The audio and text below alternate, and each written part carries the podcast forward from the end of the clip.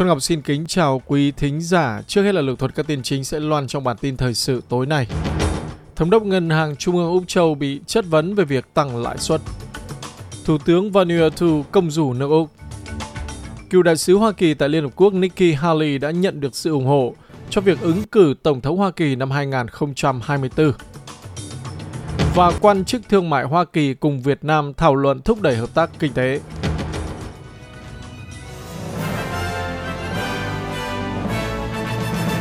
Và sau đây là bản tin chi tiết.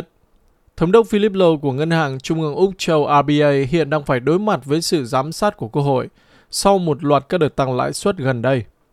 Điều này diễn ra sau lần tăng lãi suất thứ 9 để chống lại lạm phát với mức tăng gần đây lên đến 3,35% vào tuần trước. Mức tăng mới nhất trong chu kỳ chính sách này. Ngân hàng Trung ương Úc Châu đã dự báo tăng lãi suất nhiều hơn để chống lại lạm phát, vốn đã tăng đến 7,8% một năm trong quý tháng 12. Ông Lâu tuyên bố công việc của Ngân hàng Trung ương Úc Châu là bảo đảm rằng lạm phát sẽ tiếp tục giảm. The, uh, the decision making really is um, around the, the first center point is the inflation target and the inflation outcomes. Thống đốc Lowe nói, việc ra quyết định thực sự xoay quanh điểm trung tâm đó là mục tiêu lạm phát và kết quả lạm phát. Lạm phát hiện tại 7,8% là quá cao. Nó cần phải giảm xuống. Đó là cân nhắc chính của chúng tôi. Khi chúng tôi đưa ra quyết định của mình mỗi tháng, chúng tôi xem xét dữ liệu về lạm phát, dữ liệu về thị trường lao động, chi tiêu của các hộ gia đình đang phát triển như thế nào và nền kinh tế toàn cầu đang phát triển ra sao. Trong một diễn biến kinh tế liên quan, Ngân hàng Commonwealth Bank CBA đã báo cáo lợi nhuận nửa năm kỷ lục do lãi suất tăng và tăng trưởng cho vay mua nhà và kinh doanh. Gã khổng lồ trong lĩnh vực cho vay ngân hàng đã ghi nhận khoản lãi tiền mặt là 5,15 tỷ đô la Úc, tăng 9% so với năm trước. Giám đốc điều hành của CBA là Matt Comin đã cho rằng kết quả đạt được là nhờ tăng trưởng khối lượng và tỷ suất lợi nhuận phục hồi khi lãi suất tăng từ mức thấp trong lịch sử. Đến với lĩnh vực y tế sức khỏe, những người phát ngôn trong Quốc hội đang kêu gọi cảnh giác với sức khỏe làn da khi nhóm nhận thức về ung thư da và những người bạn của nghị viện đã ra mắt ngày hôm nay tại Canberra. Theo Hội đồng ung thư Úc, kiểm tra da có thể giúp xác định khối u ác tính sớm hoặc các loại ung thư da nguy hiểm khác. Viện Y tế và Phúc lợi Úc ước tính rằng ung thư da chiếm 11% các chẩn đoán ung thư mới vào năm 2022. Bộ trưởng Giáo dục Jason Clare nói rằng điều quan trọng là phải chủ động với sức khỏe làn da của chính mình.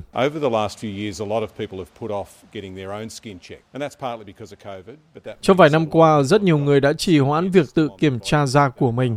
Và đó là một phần do COVID. Thế nhưng điều đó có nghĩa là rất nhiều người vẫn bị ung thư da trên cơ thể của mình vẫn đang phát triển. Vì vậy, chúng tôi muốn để khuyến khích người Úc trên khắp đất nước ngày hôm nay đến đặt lịch hẹn kiểm tra da với bác sĩ gia đình của bạn.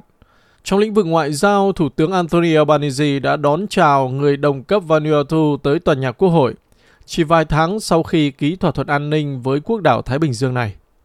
Sự xuất hiện của ông Alatoy Ismail Kasakau đã được chào đón bằng màn nổ súng chào mừng trong lúc ông duyệt đội danh dự trên sân trước của Quốc hội.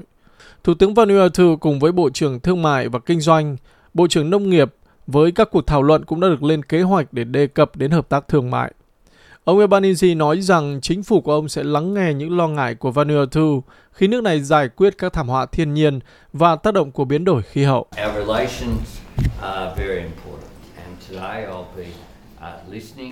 Thủ tướng Albanese nói, mối quan hệ của chúng tôi rất quan trọng và ngày hôm nay tôi sẽ lắng nghe những gì mà chúng tôi có thể làm để hỗ trợ cho sự phát triển kinh tế của các bạn. Tất nhiên chúng ta có lợi ích chung với tư cách là một phần của gia đình Thái Bình Dương trong các vấn đề an ninh và tôi hoan nghênh ký kết thỏa thuận an ninh song phương mang tính bước ngoặt mà chúng ta đã thực hiện.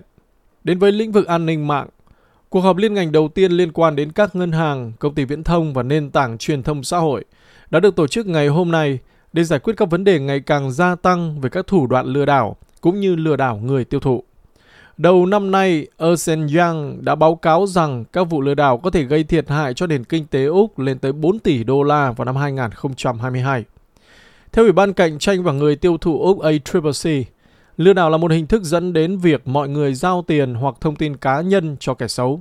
Bộ trưởng Dịch vụ Tài chính là Stephen Jones cho biết, Cần có một cách tiếp cận phối hợp giữa tất cả các bộ ngành liên quan để giải quyết vấn đề này một cách hiệu quả. So the challenge setting up a national anti-scam center, ensuring that we can act quickly and in real time. Bộ trưởng Jones nói, vì vậy thách thức là thiết lập một trung tâm chống lừa đảo quốc gia, bảo đảm rằng chúng tôi có thể hành động nhanh chóng và theo thời gian thực khi chúng tôi phát hiện ra những hành vi gian lận và lừa đảo này, hành động nhanh chóng để dập tắt chúng để bảo đảm các công ty viễn thông nếu họ nhận được nội dung đi qua hệ thống của họ thì có thể cảnh báo cho các ngân hàng. Các nền tảng truyền thông xã hội đang gỡ bỏ mọi thứ khi chúng tôi cần để bảo đảm rằng chúng ta không lan truyền thông tin với những trò lừa đảo quỷ quyệt này. Nay tới với chính sách khí hậu, Đảng Xanh đã đồng ý hỗ trợ một thành phần quan trọng trong chính sách khí hậu của chính phủ liên bang để đổi lấy lời hứa tạm thời về các dự án than và khí đốt mới chính phủ đã nghĩ ra một cơ chế bảo vệ để hạn chế ô nhiễm từ 215 đối tượng gây ô nhiễm lớn nhất của nước Úc.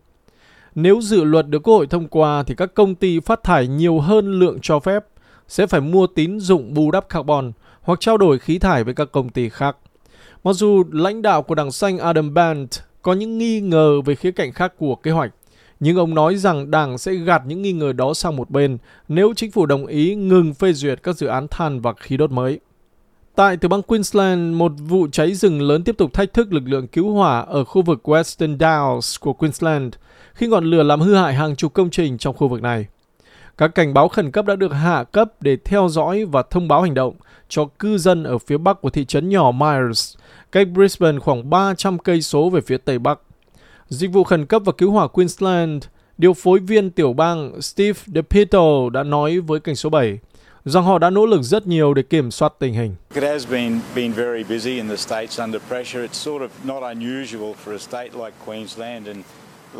Thời gian rất bận rộn và tiểu bang đang chịu áp lực. Không có gì lạ đối với một tiểu bang như là Queensland và đêm qua chúng tôi đã có SES e báo cáo rằng họ đã tham gia khoảng 70 sự kiện cứu hộ. Và như bạn biết thì chúng tôi đã dập tắt đám cháy ở Tây Nam. Queensland là một tiểu bang khá đa dạng thường xuyên xảy ra và phải đối phó với cả cháy rừng và lũ lụt cùng một lúc. Queensland tiếp tục gánh chịu nặng nề các điều kiện thời tiết khắc nghiệt khi nhà khí tượng đưa ra cảnh báo thời tiết khắc nghiệt kèm với lượng mưa lớn ở phía bắc của tiểu bang Queensland. Lượng mưa cực lớn dự kiến sẽ đổ bộ vào bán đảo Cape York và sẽ từ từ kéo dài về phía đông nam.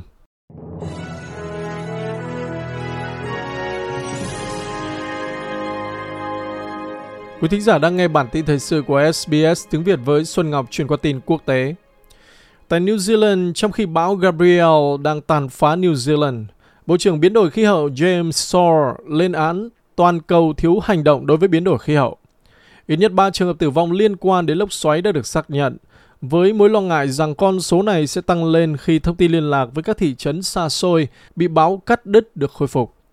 Khu vực Hawke's Bay dường như bị ảnh hưởng nặng nề nhất với khoảng 9.000 người phải di rời do các con sông bị vỡ đê và lũ lụt ở một loạt thị trấn cùng vùng ngoại ô. Ông Sor chỉ trích việc thiếu hành động chống biến đổi khí hậu và nói rằng cần phải làm điều gì đó. Bộ trưởng Sor nói, Tôi không nghĩ mình từng cảm thấy buồn hay tức giận như vậy về những thập niên đã mất mà chúng ta đã trải qua để mà cãi vã và tranh luận về việc liệu có biến đổi khí hậu hay không liệu nó có phải do con người gây ra hay không, liệu nó có tệ không, rồi liệu chúng ta có nên làm điều gì đó với nó hay không? Bởi vì nó rõ ràng là đã hiện diện ở đây rồi, và nếu chúng ta không hành động thì nó sẽ trở nên tồi tệ hơn.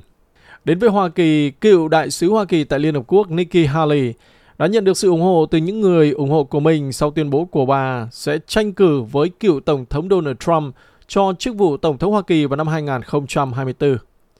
Cựu thống đốc tiểu bang Nam Carolina, 51 tuổi và là người nhập cư gốc Ấn Độ, sẽ tranh cử với ứng cử viên Đảng Cộng hòa Donald Trump. Cư dân của tiểu bang Nam Carolina, nơi bà từng là thống đốc, tin rằng bà đủ tiêu chuẩn cho vị trí này. Tôi nghĩ điều đó thật tuyệt vời, bà ấy đã làm rất tốt ở đây với tư cách là thống đốc ở Nam Carolina. Tôi nghĩ bà ấy sẽ trở thành một tổng thống tốt. Cố lên Nikki, nếu mà bà có thể đánh bại được ông Donald Trump tôi sẽ rất vui về điều đó. Cố lên Nikki, bà đã làm rất tốt ở Nam Carolina. Bà đã làm rất tốt ở Liên Hợp Quốc và rất vui được đưa bà vào tòa Bạch Ốc.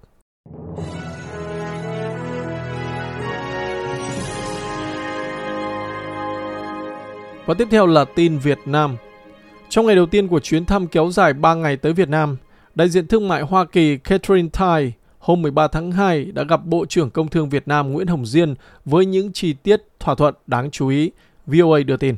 Thông cáo của Văn phòng Đại diện Thương mại Mỹ cho biết, nhân 10 năm thiết lập quan hệ đối tác toàn diện Mỹ-Việt, bà Thai và ông Diên nhìn lại sức mạnh và tầm quan trọng của mối quan hệ song phương và cam kết hợp tác với nhau về các mối ưu tiên chung.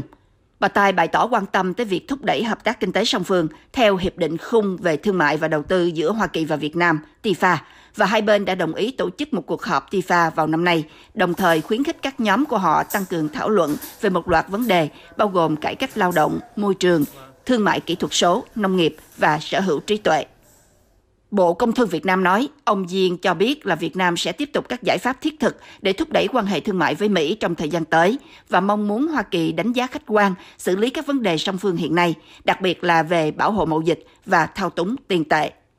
Phía Việt Nam cũng đề nghị hai bên hợp tác hơn nữa trong các lĩnh vực nhiều tiềm năng như sản xuất chất bán dẫn, chuyển đổi số, đa dạng chuỗi cung ứng, chuyển đổi năng lượng, đổi mới công nghệ và bảo vệ môi trường.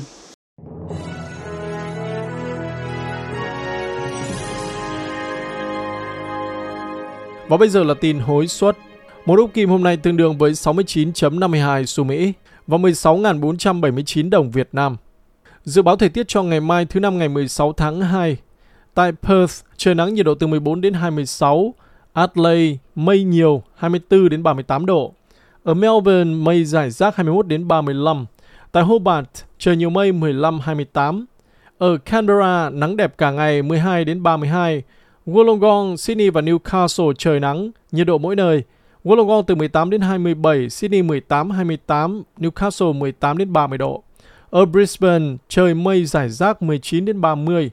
Tại Cairns có thể có mưa lớn 24 đến 29 độ và ở Darwin có thể có mưa rông nhiệt độ thấp nhất 26, cao nhất 33.